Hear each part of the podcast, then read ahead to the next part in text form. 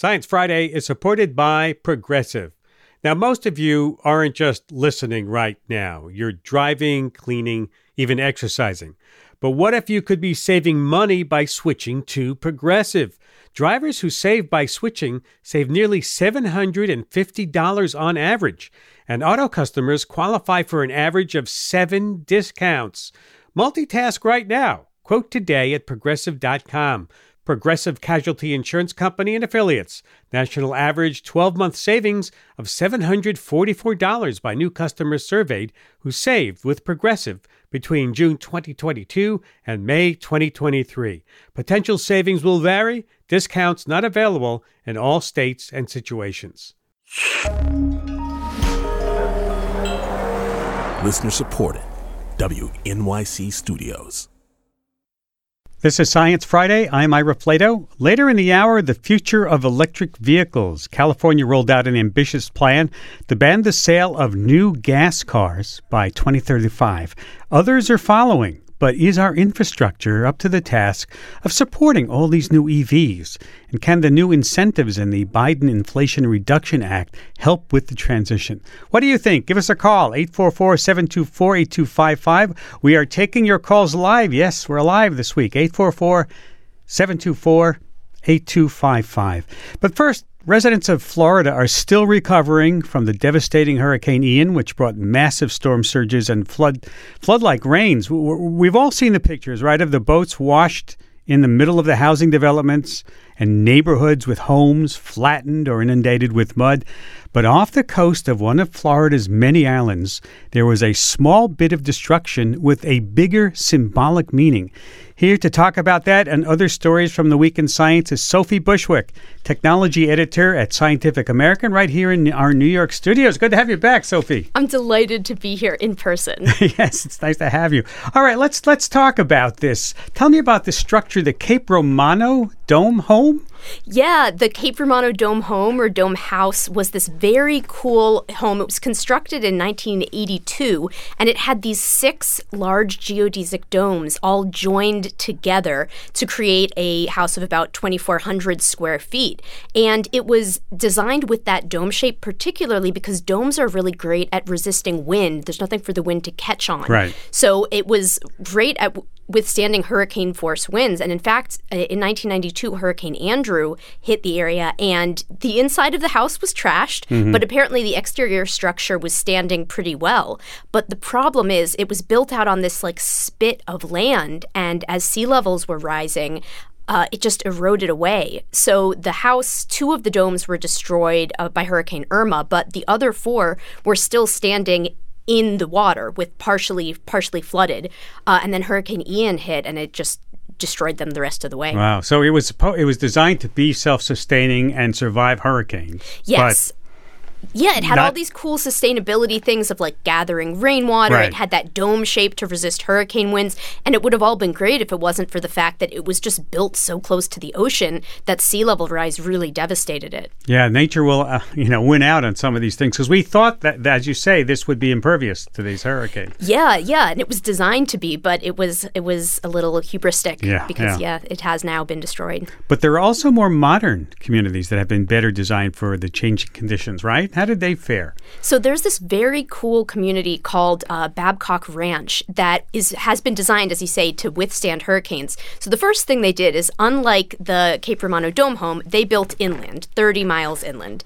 They've also built in um, these retaining ponds so that when when it's raining heavily, when there's floods, those can get some of the water before it reaches the homes.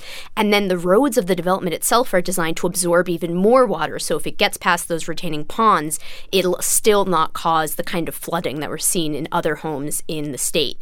And it even has other, there's even very cool things like they've they've buried all the power lines underground so they won't get knocked Great out idea. by the wind. Great they've idea. this, they've hundreds of acres devoted to solar arrays, so they're powered by solar power during the day, and then they've got natural gas generators to pick up the slack at night and in cloudy conditions. And I'm gushing about it a little bit because all that planning paid off. It did. Yeah, they they made it through Hurricane Ian relatively Wow. unscathed. In fact, they actually opened up a community center to, re- to to climate refugees from other parts of the state who had nowhere to go after Ian destroyed their homes. Some good news Some from, good from news. Florida. Let's Yeah. move on to another kind of undersea construction, and I'm talking about the mysterious damage to this Nord Stream gas pipeline.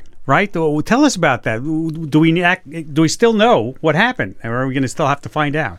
So there's a lot of unknowns still. Um, the damage seems to have been caused by explosions that were set deliberately. Um, it's unclear who is responsible for that, and it's also unclear exactly how it was done. But uh, three in three locations, the Nord Stream one and Nord Stream two pipelines Right. have been damaged. Um, and pipelines are designed, especially undersea pipelines, they're designed to resist a lot of damage. You know, they have to be able to withstand a ship's anchor accidentally bonking into them or objects falling, seismic activity on the seafloor, and of course, seawater does not play nice with metal, so corrosion is a Yeah. big, big problem. Yeah. And so, despite all of these uh, uh, uh, safety measures, the, the pipeline was damaged. But luckily, the engineers have planned for that. So, they have a couple different options going forward for how they might want to fix the, the damaged areas. Yeah, because as you say, what a submarine or a lot of technology would need you'd need to cause that kind of damage. Yes. Yeah. Yeah. this Yeah. wasn't the the amount of gas that was released suggests that there was like a, a much more destruction than could be caused by probably a minor accident. Now let's move on to a story that you have this week about possible ways that it might be possible to to repair this pipeline. I mean, do- do we go down in, in you know, how do we go down? How do we repair this thing from the inside? Maybe I don't know. So there's a couple options. So one option is just lifting the damaged part up out of the water, and then you take the damaged pipe, replace it with a, a fresh one, and then weld it on where the damaged pipe used to be. And you can do that depending. This all depends on the depth of the water where the damaged area is, right? Like you Right. can't lift uh, something up for hundreds of meters, but you might be able to, to lift it up if it's in a, at a shallower depth. And then the other option is you go down to fix it. So they have these hyperbaric chambers. You're essentially bringing an air bubble with you down to the seafloor where this pipe is, and then you you weld the replacement piece into place while you're underwater. It's like how you build a tunnel, yes. right? Yes. Same kind of idea. Exactly. You, you, you bring it with you. Um, you have a story this week about possible ways that it might be uh, possible to repair those. And the other news you have is that there's an intriguing story about the microbiome and cancerous tumors. I saw this being published, but it's not our microbiome. The tumors themselves have their own bacteria and fungi. They have their own. The tumors have a microbiome. Yes. that's amazing. Yes, it's this is fascinating. So, researchers had known before that there was an association between bacteria and certain tumors, but they've just done a few really major studies looking at fungi, and they found that specific species of fungi tend to be found in specific types of cancer, and that the type of fungi or the amount of it can be predictive of what's going to happen with that tumor. So, for instance, uh, there's one particular species of, of fungus, um, and it's normally found in pancreatic tumors. Right. But when it shows up in tumors from breast cancer, it's associated with much uh, lower survival rates. So that suggests it could be a predictor of what's going to happen. There's another um, a type of candida, which is you know better known as the fungus that causes yeast infections, and when that's found in certain gastrointestinal tumors. If it's at higher levels, uh, the it's associated with lower survival rates. Well, could this help then diagnose whether or find hidden tumors? Right, if you look for the fungi. Yes, absolutely. That's one thing that, that could it could help with that. It could help sort of indicate, oh, more aggressive treatment is needed because the, the fungus associated with worse outcomes is present or is there at higher levels.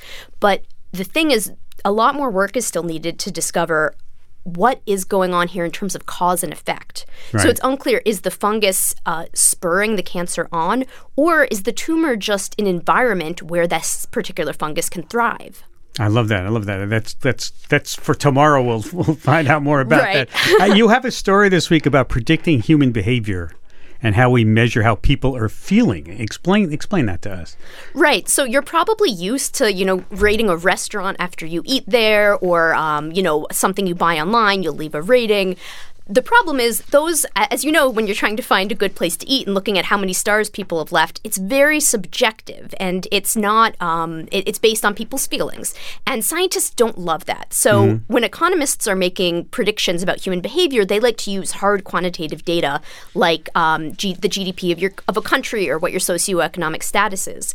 But a new study did look at the ratings people give for their own life. So they followed a group of 700,000 people over the course of 30 years, and they periodically asked them to rate on, on a numerical rating um, how their job was going, their marriages, uh, their um, and their health. And what they found was that these ratings, these subjective ratings of squishy feelings, right. were actually great at predicting human behavior. Wow, that is interesting. And something you're you're keeping an eye on, moving on, is a, is a court case in Montana involving kids and climate change. Tell us about that, please. Yes, so this is going to be the first case, the first trial heard in court of young people suing the government in the United States. So there's been a couple different, there's been several different lawsuits of specific uh, groups of children suing state governments and also suing, suing the federal government. But in June in Montana, they're expected to actually go to court and plead their case. And a lot of kids, if I remember this correctly, a lot of kids have been saying, you know, you're taking our future away from us, right? You, yes. ha- you have no right to do that, right? Yes, they're saying that their their right their rights to to have a, a healthy life without fearing for the yeah. damage that's been caused by climate change has been compromised by governments continuing to support fossil fuels and other industries that create emissions that spur climate change. So on. this has actually made it to court now. Yes, and we'll have a decision perhaps when. It's supposed to go to court next year in June, so next summer. Okay, get your breath on that. Yeah. Finally, we have um, how shall I put this? Important news for all the cat owners out there. Research into how to tell behaviorally if your cat likes you. Is that actually possible? I know cat owner. I'm not a cat owner, but I know how finicky cats can be. Can you actually tell if your cat likes you? Yes. Not? So your cat. You can. Cats are famously aloof, but you can figure out what your cat thinks of you by because your cat treats you as a fellow cat. So if a cat oh. is giving you signals that it gives to other cats when it likes them, that's a sign that it likes you. So, for example, cats love to rub their scents on things. They have scent glands around their head and neck. So, if the cat is rubbing its head against you, it's leaving its scent on you. It's saying, I'm marking you. You know, you're one of mine. Uh, another indication is in the tail. When cats have their tail straight up, like a like a flagpole, right. that's a positive sign. That oh, means they they recognize you and they like you. Sometimes they also do a, a tail in a question mark shape. That's another that's another good sign. And one thing cats love to do is roll over and show their belly to people they like, but they do not want you to pet them there. They're just saying, Look, I'm willing to be vulnerable and expose myself to you. Wow. How, if you go in for a pet, though, they're probably going to How different than a dog, right? Very Dogs different. love that when Dogs you do that. love it. Cats, cats are just signaling you, and then you touch them, and they're like, "No, no, no, that's not what I meant." That's a cat. Thank you, Sophie. it was good to have you back. Thank you. So, Sophie Bushwick, technology editor at Scientific American. We have to take a short break, and when we come back, we'll be talking about the future of electric vehicles and the impact of new regulations uh, on, you know, which phase out the sale of gas powered cars in New York and California by uh, 2035. What do you think? Stay with us. We'll be right back. Hey there, podcast listeners. Ira here with a simple request. If you're listening to this podcast, learning something, enjoying yourself, please go to sciencefriday.com slash support to make a donation. Our work and this podcast depends on public support from listeners like you. You know that. You're here listening, which means you find our programming valuable. Any amount makes a difference, even two bucks. But the lasting gifts are the ones we can count on, sustaining donations, which we can rely on every year. So please go to sciencefriday.com slash support to make your gift. Again, that's sciencefriday.com slash support. And thanks. Carnegie Hall is one of the most famous concert venues in the world. The first time I walked on the stage, I felt like my feet were moving, but they were not touching the floor. Join us for If This Hall Could Talk, a new podcast that explores the history of this iconic landmark through the unique items in its archives. I'm your host, Jessica Vosk. And together we'll explore how the past shaped the culture we live in today. Listen to If This Hall Could Talk wherever you get podcasts. This is Science Friday. I'm Ira Flatow. For years, electric vehicles have struggled to take hold in the U.S. You know about that. Right now, just about 1% of the 250 million cars, trucks, and SUVs on the road are electric. But that is starting to change and happening very quickly. Just in the first quarter of this year, electric car ownership rose by about 60%. And regulations recently adopted in California are set to turbocharge that number of electric vehicles on the road. The mandate is a gradual phase out of new gas powered vehicles by 2035. New York recently announced it will follow California's lead, and several other states are likely to follow suit. So, how big of a deal are these new regulations? And is our infrastructure up to the challenge? I mean, can it handle an influx of, EV, of EVs? What, what about battery production? Can that be ramped up as well? And does Biden's Inflation Reduction Act help to stimulate the transition to zero emission vehicles? Well, We'll be talking about the promise of brand new electric batteries, including trains. We're going to talk about battery trains. Did you know that electric batteries and trains now? They're experimenting with it. We'll talk about it. Joining me now to talk about the future of electric vehicles and take your questions are my guests, Jessika Trancik, professor at the Institute for Data Systems and Society. It's at MIT in Cambridge. And David Reichmuth, senior en- engineer at the Union of Concerned Scientists Clean Transportation Program. He's based in Oakland. Welcome, both of you, to Science Friday. Thanks so much. Thanks. You're Pleasure welcome. to be here. Uh, we want to hear from our audience also. Do you have an electric car or vehicle? If you don't, why not? And are, are there technology improvements that might entice you anything you've worried about also as people adopt electric over gas cars. Our number 844-724-8255. That's 844 side Talk. Let's get on with uh, with our questions. Uh, let, let, me ask you, uh, Professor Trancik, how significant are these new regulations in California? What's your overall impression of how they'll impact the clean energy transportation transition?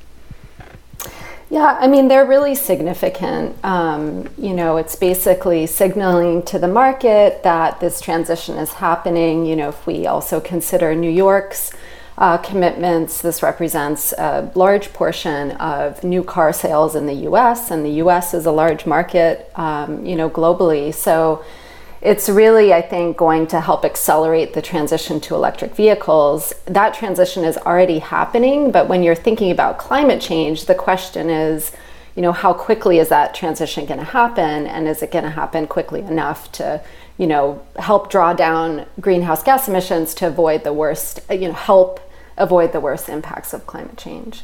Mm-hmm. And, and, and David, how realistic is this target? I mean, no new gas cars being sold by 2035 in California New York and several other states, which are likely to adopt these regulations? Yeah, it's it's definitely realistic and achievable. Um, you know, one important thing about this regulation, it's not about flipping a switch. It's not about setting a target in 2035 and just hoping we get there. Um, these rules start with model year 2026 vehicles and require 35% of new vehicles to be um, zero emission vehicles. So it provides that pathway, that glide slope to get to that end goal of 100% zero emission vehicles. And if you look at where we are today, um, you know, in California for the first half of 2022, we were at 18% zero emission vehicle sales. Um, and, you know, that's up from just 5% uh, five years ago. So we're really on that path. And if you look broader, if you look outside the US, um, we're seeing other countries moving ahead as well. Uh, Germany, for example, is at about 25% zero emission vehicle sales. So um, it's something that, um, you know, the auto companies, I think this is a goal that they can meet, um, but we do need that regulatory backstop to make sure that they do make that transition, and as Jessika said, as quickly as possible. And so, is this the push that car makers need to ramp up their production of, of electric vehicles, David? Yeah, this is an important part of making sure that drivers have the option to uh, choose an electric vehicle when they go buy a, a, new vehicle. And so this will help provide that certainty that we're going to get those vehicles out there. And what we've seen right now is that some of the auto companies are are are participating. Some of the companies are moving ahead. Some are taking a more measured approach. A lot of companies are moving faster outside the U.S., and that's something we need to change um, because um, the emissions from the transportation sector are it's the largest mm-hmm. sector for global warming emissions in the U.S. Here in California, personal cars and trucks are over one quarter of all greenhouse gas emissions. So there's no way to wow. address climate change without addressing personal vehicles.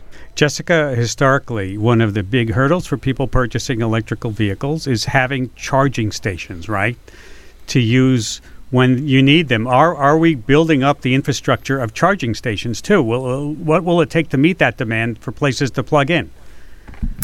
Yeah, so I mean, as David mentioned, it's really about you know this sort of pathway to getting there, um, to getting to a place where the entire fleet can transition to electric vehicles, you know, and sort of achieve these climate benefits. Um, and that process of expanding charging infrastructure is happening already. Um, there's federal funding going into, you know, expanding um, the network of chargers. There's a goal of 500,000 electric vehicle chargers along highways. Um, you know, it's important to install local chargers, um, enable residential charging, and so forth. So the transition's happening. It's not without its hiccups. You know, as we go through this process, um, one challenge is really to make sure that charging is available, you know, for people living in, in different kinds of residences, not only people that have off-street parking, so that they can in- install charging when they're at home based mm-hmm. on, you know, work that we've done. That's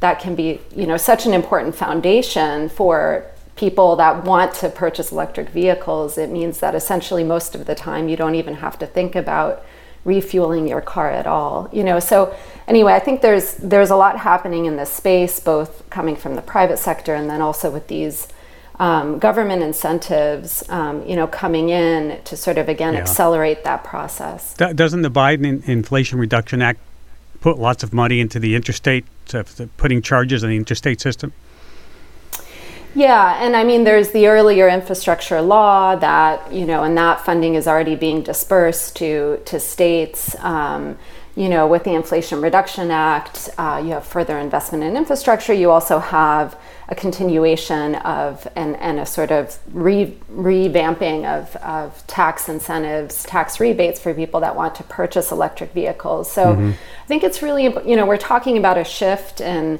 how people are driving. Many people drive vehicles every day. Um, the decisions they're making about purchasing, you know, often what's a very large purchase for a given household.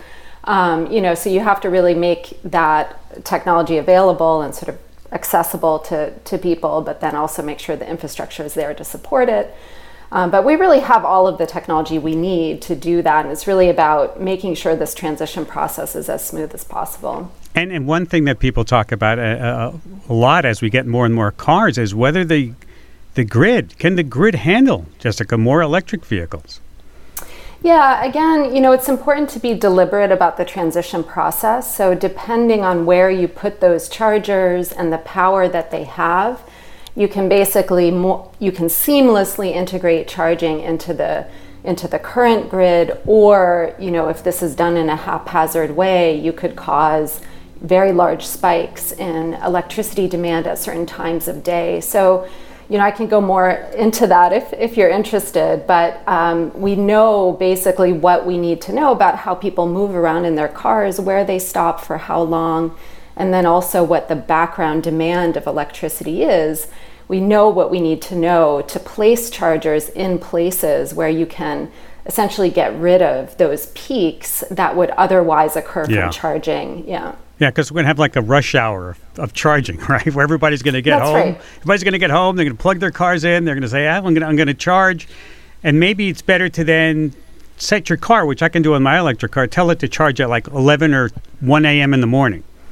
Yeah, exactly, exactly. Or even just make the process even easier for you know owners of these vehicles, so that it's sort of pre-programmed in, and all you need to say is, okay, this is the earliest time I'm going to have to leave in the morning, make sure my car is charged by right. then.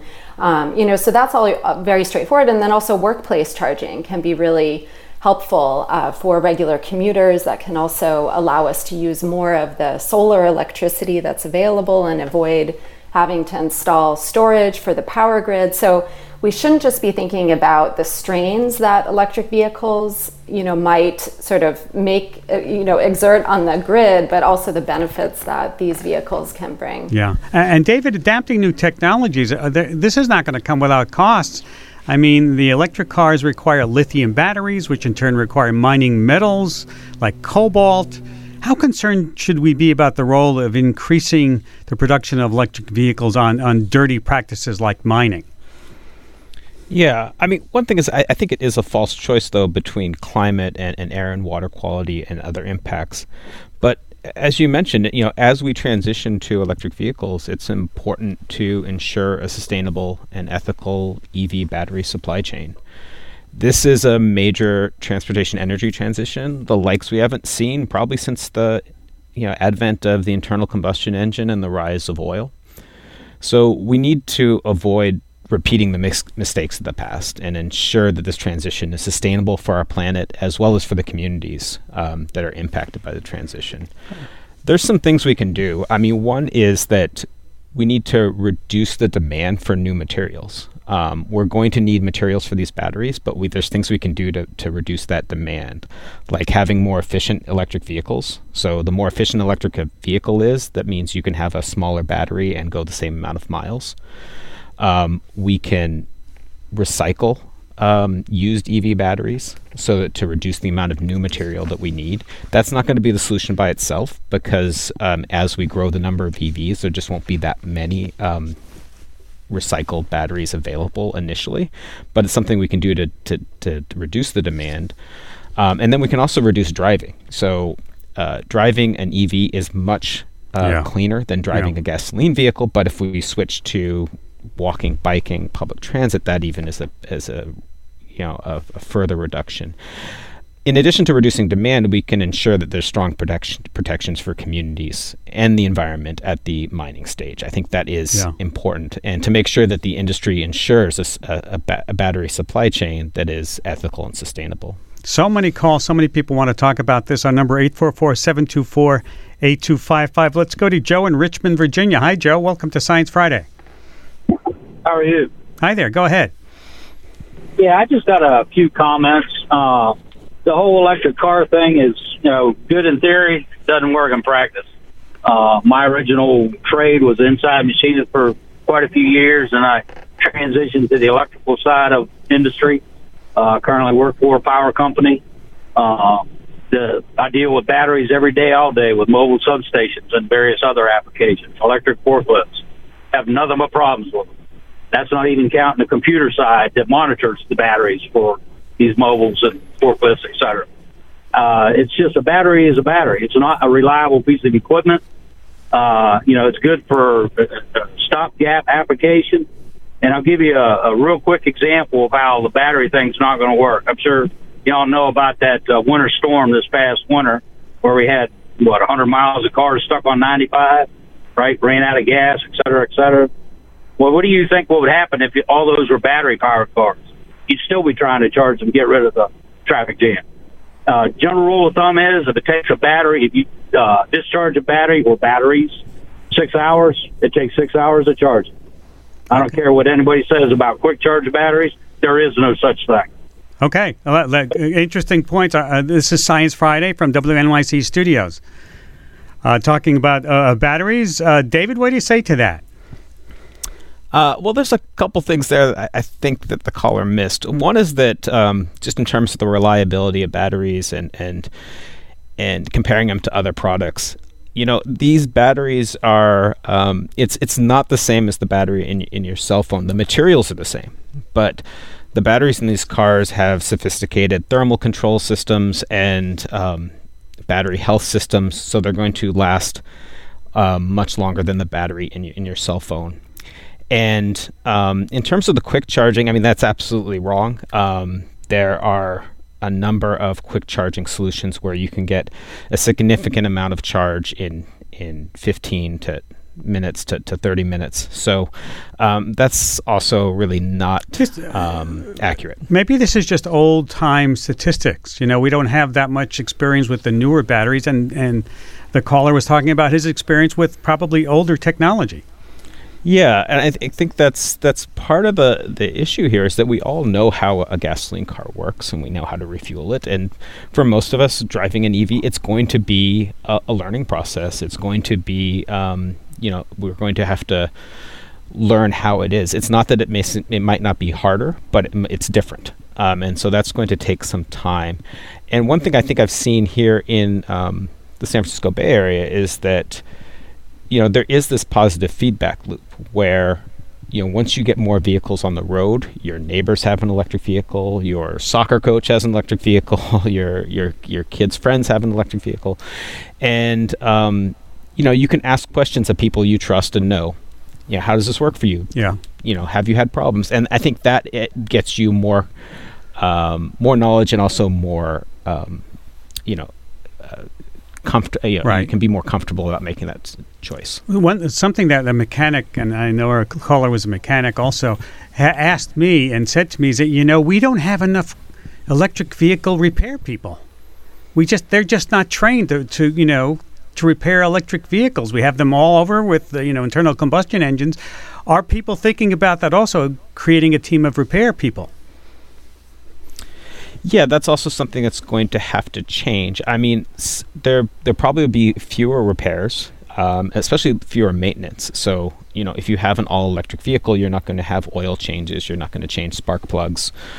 Um, you know, you're still going to need um, brakes and tires are going to be the same. Right. So you can probably, right. Um, uh, d- you know, it's the same technology, but um, there there will be the need for pe- you know people to to build and and work on electric vehicles, and those are going to be some different skill sets than for the conventional gasoline vehicles. Yeah, we're going to have to take a break. Lots lots more calls on our, our phone lines 844-724-8255. We're talking about the future of electrical power.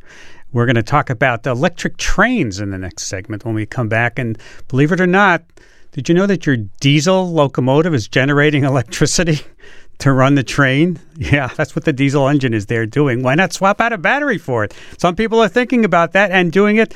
We'll talk about when we come back, also taking your call. Stay with us. We'll be right back after this break.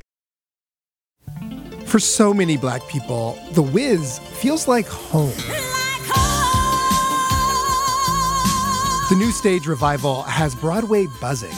And as it gears up for a national tour, We'll consider the impact this story continues to have 50 years down the yellow brick road. I'm Kai Wright. Join me on the next Notes from America as we pay tribute to The Wiz. Listen wherever you get your podcasts. This is Science Friday. I'm Ira Flatow. We're continuing our conversation about the future of electric vehicles. We've been just talking about electric cars so far, and I want to pivot to talk a bit about technological advances in electrifying trains. Calling all Sheldon Cooper nerds, my next guest worked to develop a freight train partially powered by batteries. Eric Gebhardt is the Chief Technology Officer at Wabtec Corporation based in Pittsburgh, Pennsylvania. Welcome to Science Friday. Ira, thanks for uh, having me on. It's an exciting opportunity. Well, let's start off by how does this battery electric train work as compared to a traditional diesel powered train? Yeah, so today we have diesel electric uh, trains, and, and what happens is you have a diesel engine on there. It drives an alternator that creates electricity. We then go ahead and drive the motors, the traction motors underneath that, just like an electric vehicle today, uh, kind of drives on the motors there. That's how we run it. And what our goal is going forward, and we already have one that's been operating out in California, operated for 13,000 miles, uh, is to replace that diesel electric or that diesel engine with batteries. And how, how well is that working out so far? So it, it's worked fantastic so far. So we ran it out in uh, California along with BNSF and the California Air Resources Board. Ran over 13,000 miles, uh, saved over 70 or 6,200 gallons of diesel, Wow. and saved 69 tons of carbon from being produced. And the way it works is you drop this battery electric locomotive in between two diesel electrics and you kind of hybridize the train that way. And it's not so much how much are the batteries charged when you start, it's the regeneration that happens uh, during the course of travel. I, I rode on the train in one of its uh, last runs that we had. We discharged and recharged the batteries three times during that run. Wow. So it is it not as simple as just swapping out the diesel and putting some batteries in there, or is it a lot more involved than that?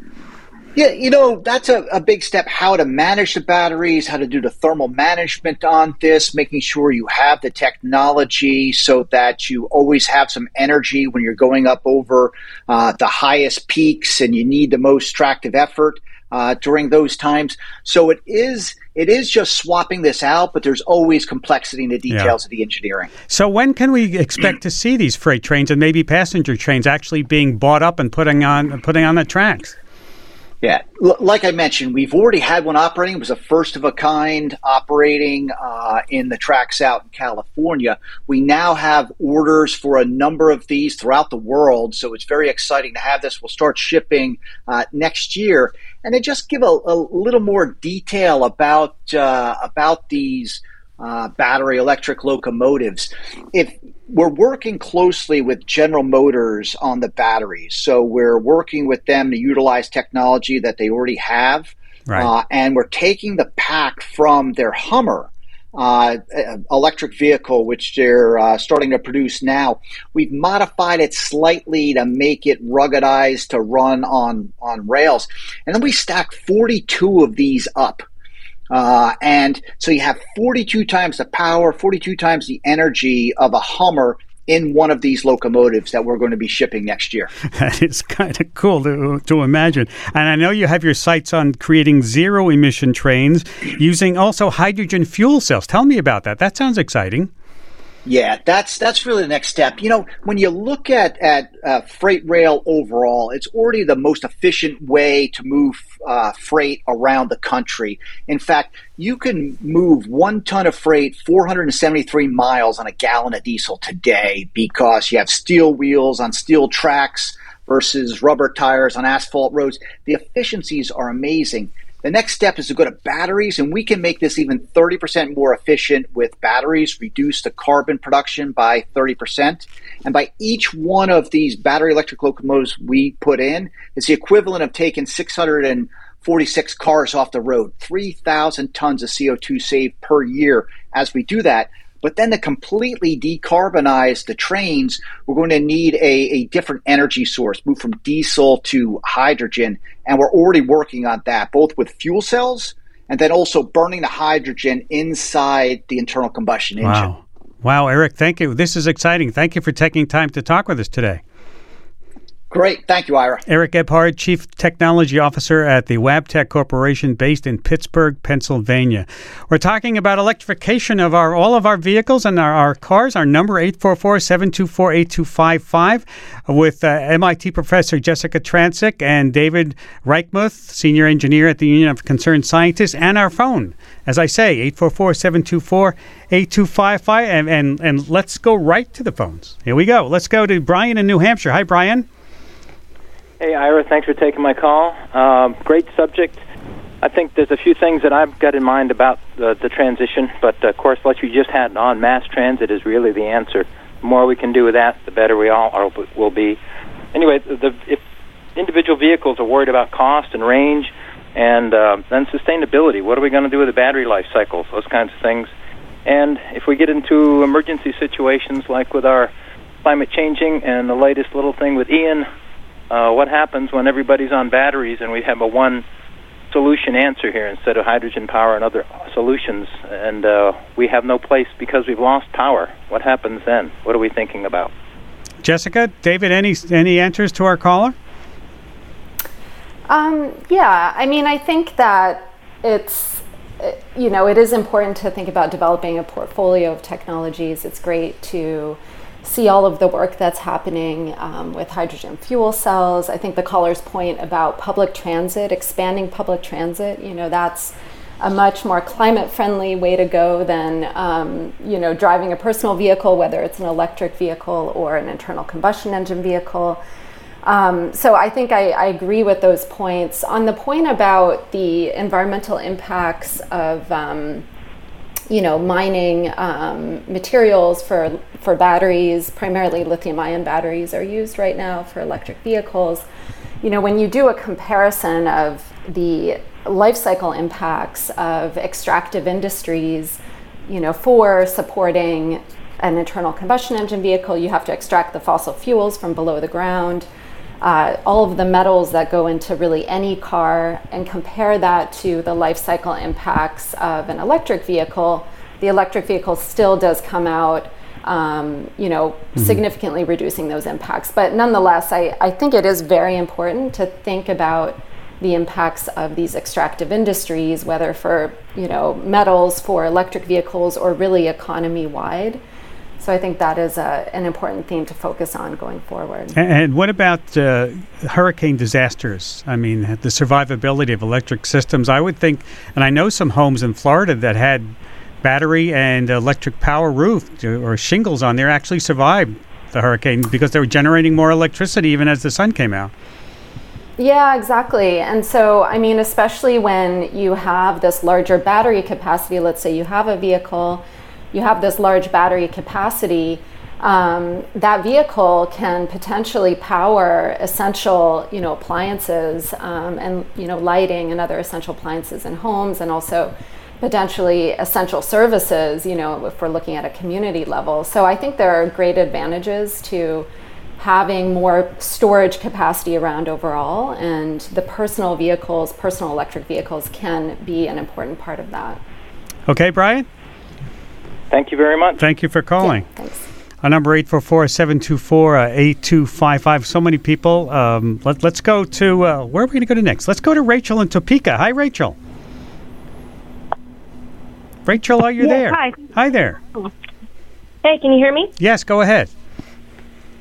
Okay, well, I did want to um, touch on what David was talking about in regards to the oil changes, the spark plugs, things like that we won't have to deal with, but we're going to have a lot more computer software issues with these vehicles. We can't just take it out into our garage, see if, you know, husband or dad can help us out, figure out what's going on, or even, you know, women and men both know what to do under the hood, so to speak. But we're going to get a lot more software issues, computer issues with these vehicles. We're going to have to find mechanics that are trained in these certain fields that are just hard to come by. I'm in rural Kansas. I'm going to have a hard time, number one, finding somebody that can do the work, figure out what's wrong with my car, diagnose it. When I have to pay buku bucks. Do, do you know that? do you know that? Once I find them. Do you know that for a fact? Oh, I'm I'm guessing. Oh, okay. As common sense, if we're going to have a lot more software in these electric cars, we're not going to have the uh, the manpower to to fix them. Like it's easy to go to a mechanic here 15 minutes down the road. There's quite a few to choose from, but I have an electric vehicle here in this small town Kansas, what am I going to do? I'm going to have to drive well, about you know, 45, 50 minutes down the road to Topeka to to hopefully find a mechanic that can diagnose the issue, and then how much more am I paying? Rachel, Rachel, to, Rachel, to do you know going on? Do you know that some mechanics are coming to electric owners' homes on their driveways and fixing their cars from some of the car How makers? much do they charge per mile to come out to my house They 50 miles char- away? I don't think they. Well, I don't know. It's a good question. Uh, the people I know who do this don't charge anything except for the repair. But what, but it's a good it's just point. something to think about. You know, it's Yeah. something to think about. Americans, how what are the what are the we need to come up with solutions for problems like this, right? Yep. We're going to have to think about these things. Just small town America, how are we being affected? Um, and just one more thing, that first caller had a really good point. Sounds like he's up to date. Um, you know, his experience. He's he's working with these batteries. He's saying, "Hey, wait a minute, they're not reliable. You're going to be." I feel like that was an "I told you so" moment. Ten years down the road, he's going to say, "I called. I told him so," because I know David spoke on. You know, well, it's not true that their their fast charging batteries are out there, but I want to hear his response to David's response to his call because I think he it sounds like he does have some experience in batteries today and how they're just not reliable. What are we going to do about that traffic jam from the winter storm he mentioned? Okay, Rachel, Um, I, I I, Rachel, I got I got to go. that. I got to go. These are all great points. I thank you for calling it, and these are these are all Jessika things that we'll all be thinking about, right?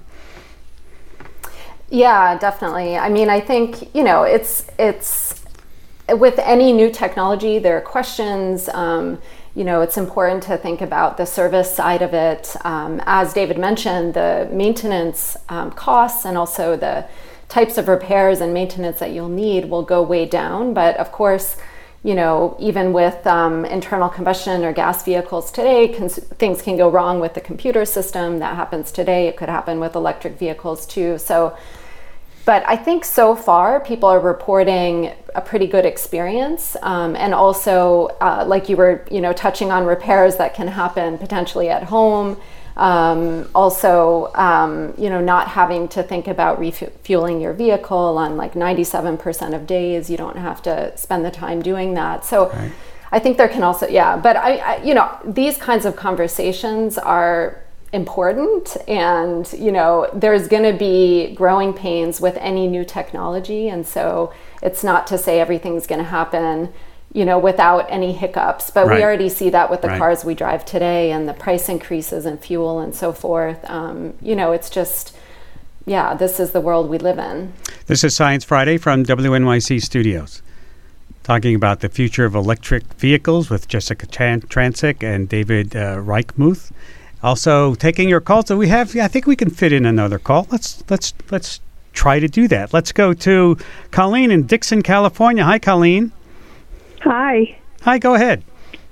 I'm wondering if um, anybody has taken into consideration the being in California, the harvesters and stuff that are out in the field that run on diesel, and when they run out, the truck comes to them, refills, and goes. If they're uh, they already cost hundreds of thousands of dollars just to buy the machinery. In order to uh, switch it over to uh, battery would just be cost prohibitive for the farmers. And then on top of that, there's no way when they run out of juice that you can bring a power plant out there to recharge them. And the time wise is prohibitive too because a lot of times these fields need to be harvested that day. Mhm. They don't have time to recharge them.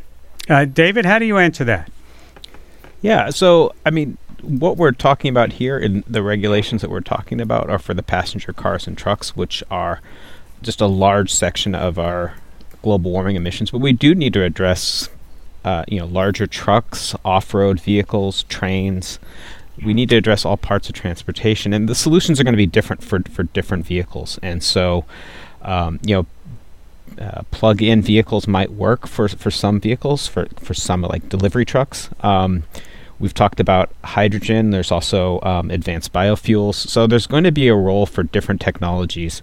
We're going to have to figure out how to reduce the emissions from that, but it doesn't have to be the same technology for for every um, transportation application. It's probably going to be different you know, putting on my engineer's hat, I mean, I want to see these different technologies like hydrogen and biofuels because there probably isn't going to be one solution for every vehicle out there. Um, but Right. for the passenger vehicles, it certainly seems that um, the battery electric, the plug-in vehicle, is Right. is probably the right solution for most applications. You know, transition is a tough thing, right? I mean, you're talking a Yeah, whole would be. paradigm shift here, aren't you? when it's hundreds of thousands of dollars to buy a machine, you know, anyway, to try to switch it over or to buy something different, it would be really cost prohibitive for the farmers and it would put them out of business.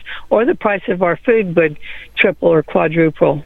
So it doesn't mean that the immediate transition is going to happen, as you say, for all vehicles, but for the vast Right. majority of vehicles, the cars and trucks. And, Yeah.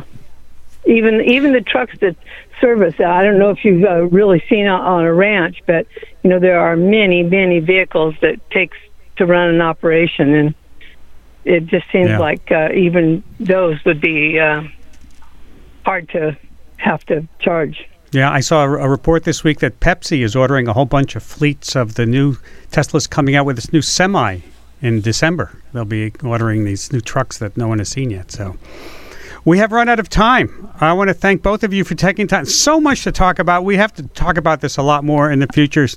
But I want to thank my guest, uh, Jessika Trancik, professor at the Institute for Data Systems and Society at MIT in Cambridge, David Reichmuth, senior engineer at the Union of Concerned Scientists Clean Transportation Program. He's based in Oakland. Thank you both for taking time to be with us today.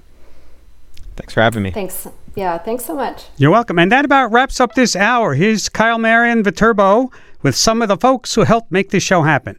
Our radio producers are Christie Taylor, Kathleen Davis, Shoshannah Buxbaum, and Rasha Aridi. Diana Montano is our experiences manager, and I'm community manager Kyle Marian Viterbo. Thanks for listening.